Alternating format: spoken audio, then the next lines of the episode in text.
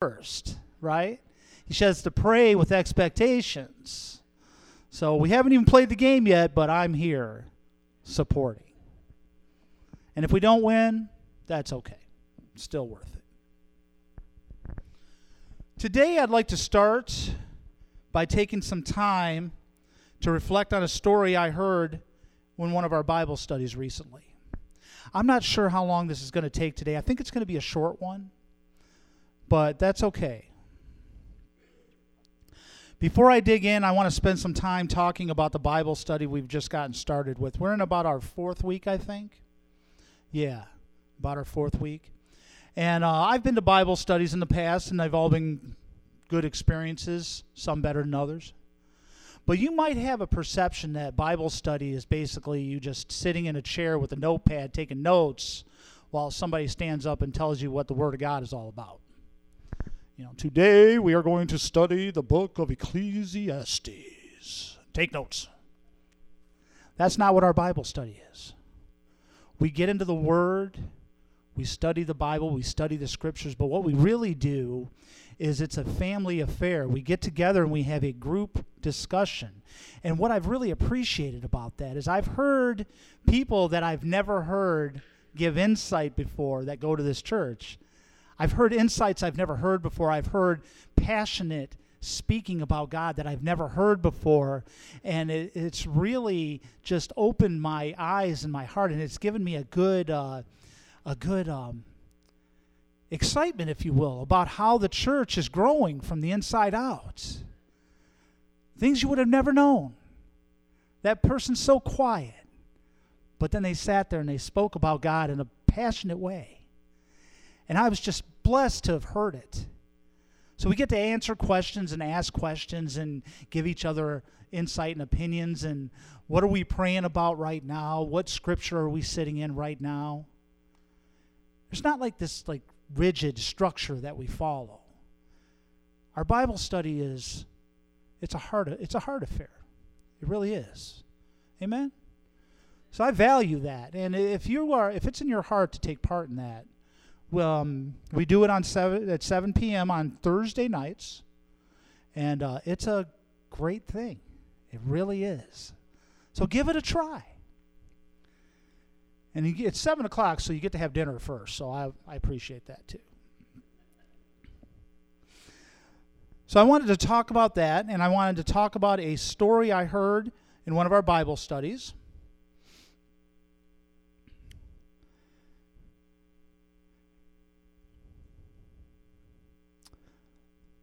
So I want to spend, um, before I get started on that, sorry, I lost my place. During one of our Bible studies, one of our family members was telling a story about their parents who gave them some advice.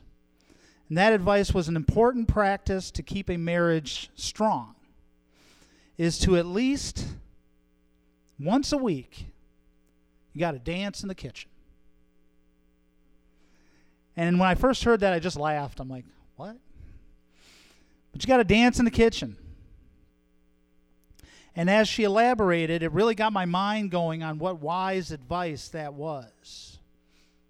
A simple few moments spent in the kitchen, if done from the heart, it can display love, trust, affection, intimacy, vulnerability, and more. If you think about it, these are things we longed for as we were seeking that thing that would complete us, which for me is to offer myself to the living God and receive the sacrifice offered by the Son, the Lord Jesus Christ. So I'd like to talk about the dance. Not the dancing in many forms it takes today. Now, there's many different ways to dance, and some of it's just silly, and some of it's romantic, and then there's everything in between. But I want to talk about the kind of dance that can sustain a marriage for 50 years or more. If you've never had a moment like this, I'm talking about the kind of dance where you held that individual in your arms and it changed your life. That's the kind of dance that I'm talking about today. So, how does being a loving dance partner compare to being a loving partner as it compares to the relationship we share with God and Jesus? And this is the parallel I'm going to try to connect today. Uh, first off, I'm going to talk about how it's a partnership. A dance partnership is exactly that it's a partnership. Commonly, the man leads the dance while the lady follows. But the dance as it relates to its partnership involves both partners taking turns leading as well as following. As you lead, you need to show confidence and surety. When you follow, you need to show vulnerability and acceptance of the path you're taking.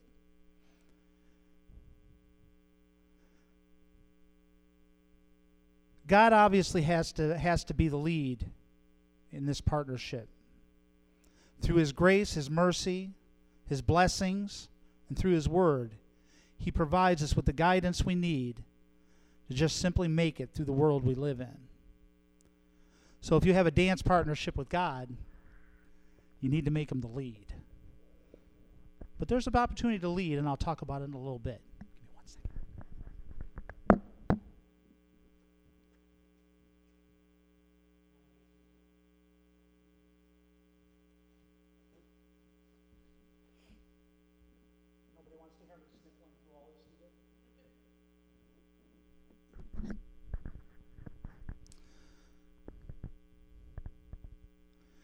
In James 4 6 through 10, it says, But he gives more grace. Therefore, it says, God opposes the proud, but gives grace to the humble. Submit yourself, therefore, to God. Resist the devil, and he will flee from you. Draw near to God, and he will draw near to you. I love that line. It gives me confidence. Draw near to God, and he will draw near to you. Cleanse your hands, you sinners. Purify your hearts, you double minded. Be wretched and mourn and weep. Let your laughter be turned to mourning and your joy to gloom. It sounds like it took a left turn, didn't it? But we're going to get into it. Humble yourselves before the Lord, and he will exalt you. I think the summary for this scripture is trust in me, and I will guide you and provide for you. And that's what a good leader does, right? As we get further along in the scripture where it says, Cleanse your hands, you sinner, purify your hearts, you double minded, be wretched, and mourn and weep. Let your laughter turn to mourning and your joy to gloom. Humble yourself before the Lord, and he would exalt you. Here, I believe he's asking for us to trust and vulnerable trust and be vulnerable as required to follow as we should. Another scripture that illustrates we need to show vulnerability and trust is the following I think he's asking that previous line. I think he's asking us to uh, to humble ourselves and be vulnerable, regardless of our situation, and trust that He will guide us and He will protect us, and He'll see us through. So the next scripture that illustrates the show vulnerability and trust is the following. We have Romans 8 and 28.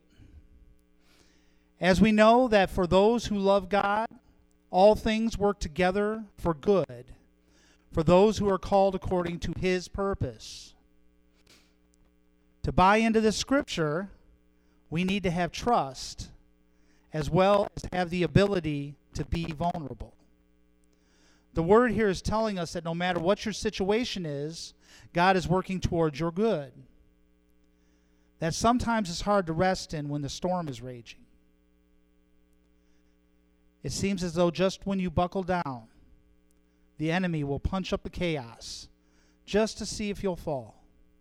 Knowing God will see you through the storm, it takes trust and vulnerability.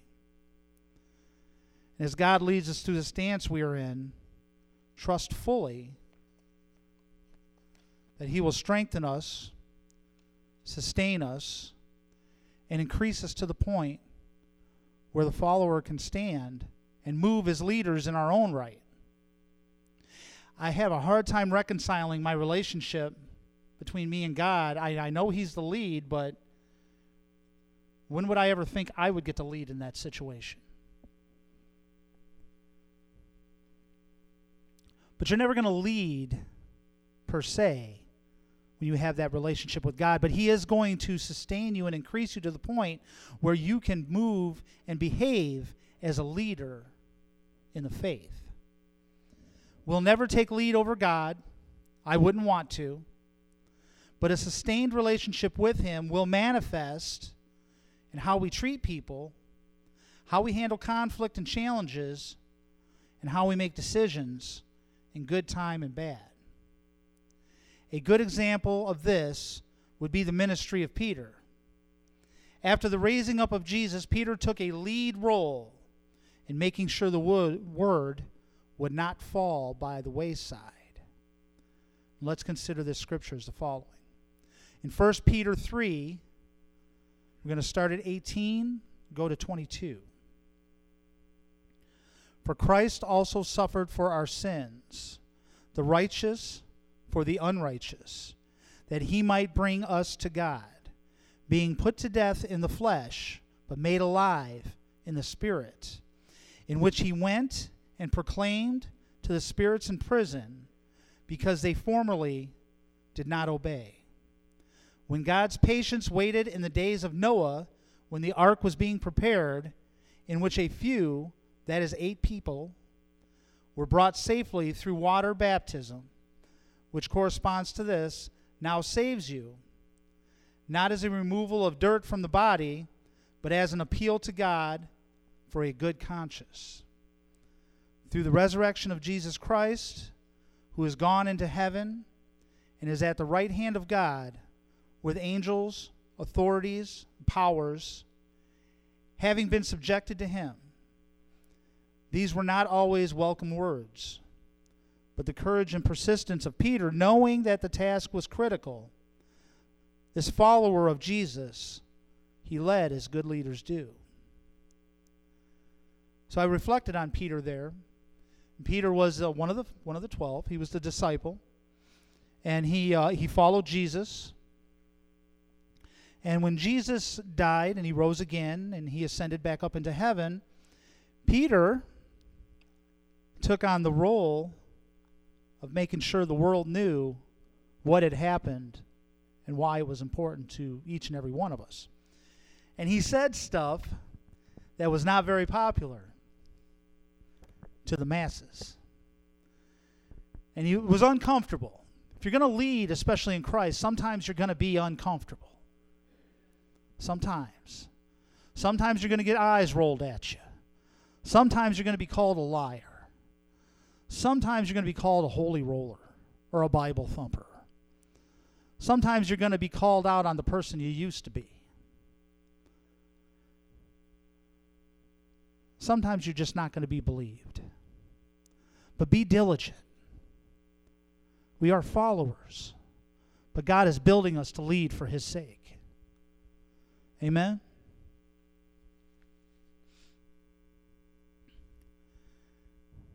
We all have jobs. Good dance partners have an obligation to one another. If one is expected to lead, one must know and be able to put out the specific steps and the basic rhythm of the dance dance to their partner. The one who follows needs to be able to anticipate and respond in kind. They both need to be on the same page. If I'm going to be the lead dancer, and we're supposed to do A, B, C, and D, and I decide to do X, Y, T, and V, the follower is not going to know what to do. And if the follower can't anticipate what I'm going to do and respond in kind, I don't know what that dance would look like, but it's probably not going to be very good. So we both need to be on the same page. And I believe with the utmost confidence that God, He has His obligation met in the partnership. If we were as we should, understand God's will for us is a life of peace, joy, and love, we should know that God will supply us with what we need to achieve these things. In Luke 12:31 it says, "Seek the kingdom of God above all else, and he will give you everything you need." It is the obligation to know this. Let him speak to you and respond in a way that will give him glory. Are you on the same page? So know what God's will is for you. Listen when he tries to speak. And then respond in a way that will give him glory. A good dance partnership is intimate. Now, we just talked about the leader needing to know the logistics of the dance, being able to lead it. And the follower needs to be able to respond. Now, that's the the ABCs of the dance. So we're not talking about that at this moment. Because it's a good thing to be in lockstep with your dance partner, but every bit as important, there needs to be an intimacy.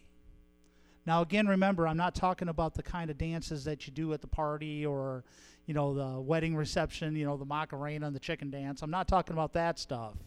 I'm talking about the kind of dance that you hold this person and it changes your life. That this sustains a marriage, it sustains a relationship, it's a life bond. We often look at the word intimacy in the physical or romantic sense. But that's not what we're talking about now. Intimacy is a feeling of closeness and connection in an interpersonal relationship. Intimacy with God is the purpose of our lives. It really is. It's why God created us. Not simply to believe in Him, though it's a good beginning. Not only to obey Him, though that is a higher life still, but God created us for intimate fellowship with Him. And in doing so, He established the goal for our existence to know Him, to love Him, and to live our lives in an intimate relationship with Him. We get that wrong all the time. My goal in life is so complex, I don't even understand it. But God simplifies it. He wants you to know Him, to love Him, and to live your life in an intimate relationship with Him. And if we can just do that, the rest will take care of itself, I think. Jesus says that eternal life is to know God. In John 17, 3, it says, not just know about him. He means know as two people know each other. Know as Jesus knows the Father intimately. To pursue an intimate relationship with God is to pursue the connection to truly grow as your dance unfolds. Amen? A good dance partnership is affectionate. Affection is a feeling of fondness or tenderness for one another, an attachment. God is not only fond of us, He loves us unconditionally. Isn't that great? We serve a God that's not only fond of us, He, kind of, he not only thinks we're kind of cool, but He loves us unconditionally.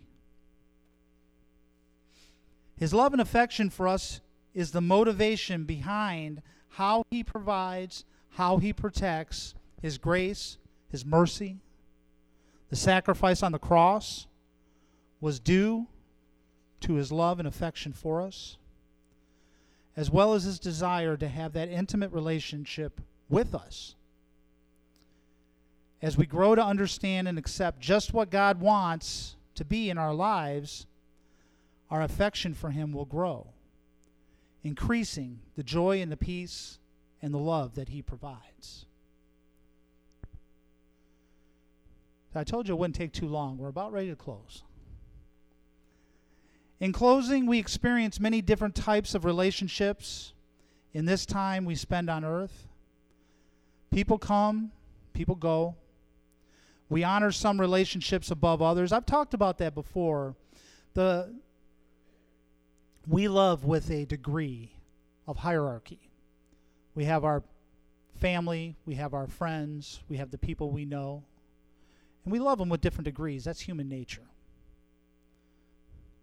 But if we are to maintain any chance of relationships that fulfill or sustain, we need to put one relationship first in our minds, in our hearts, and our spirits. The relationship between us and God will sustain our lives as well as make us better to all those around us. If you don't put God first, if that relationship isn't first, foremost, intimate, you're not going to have what it takes to be a good spouse or a good son or daughter or mother or father or friend. That intimate first relationship with God, it's critical to the sustaining of any other relationship you, you will have. So draw near to him. Give him your heart. Do the dance. You'll be blessed you did. That was my preparation for today. I hope it helps somebody today. I thank you for your time.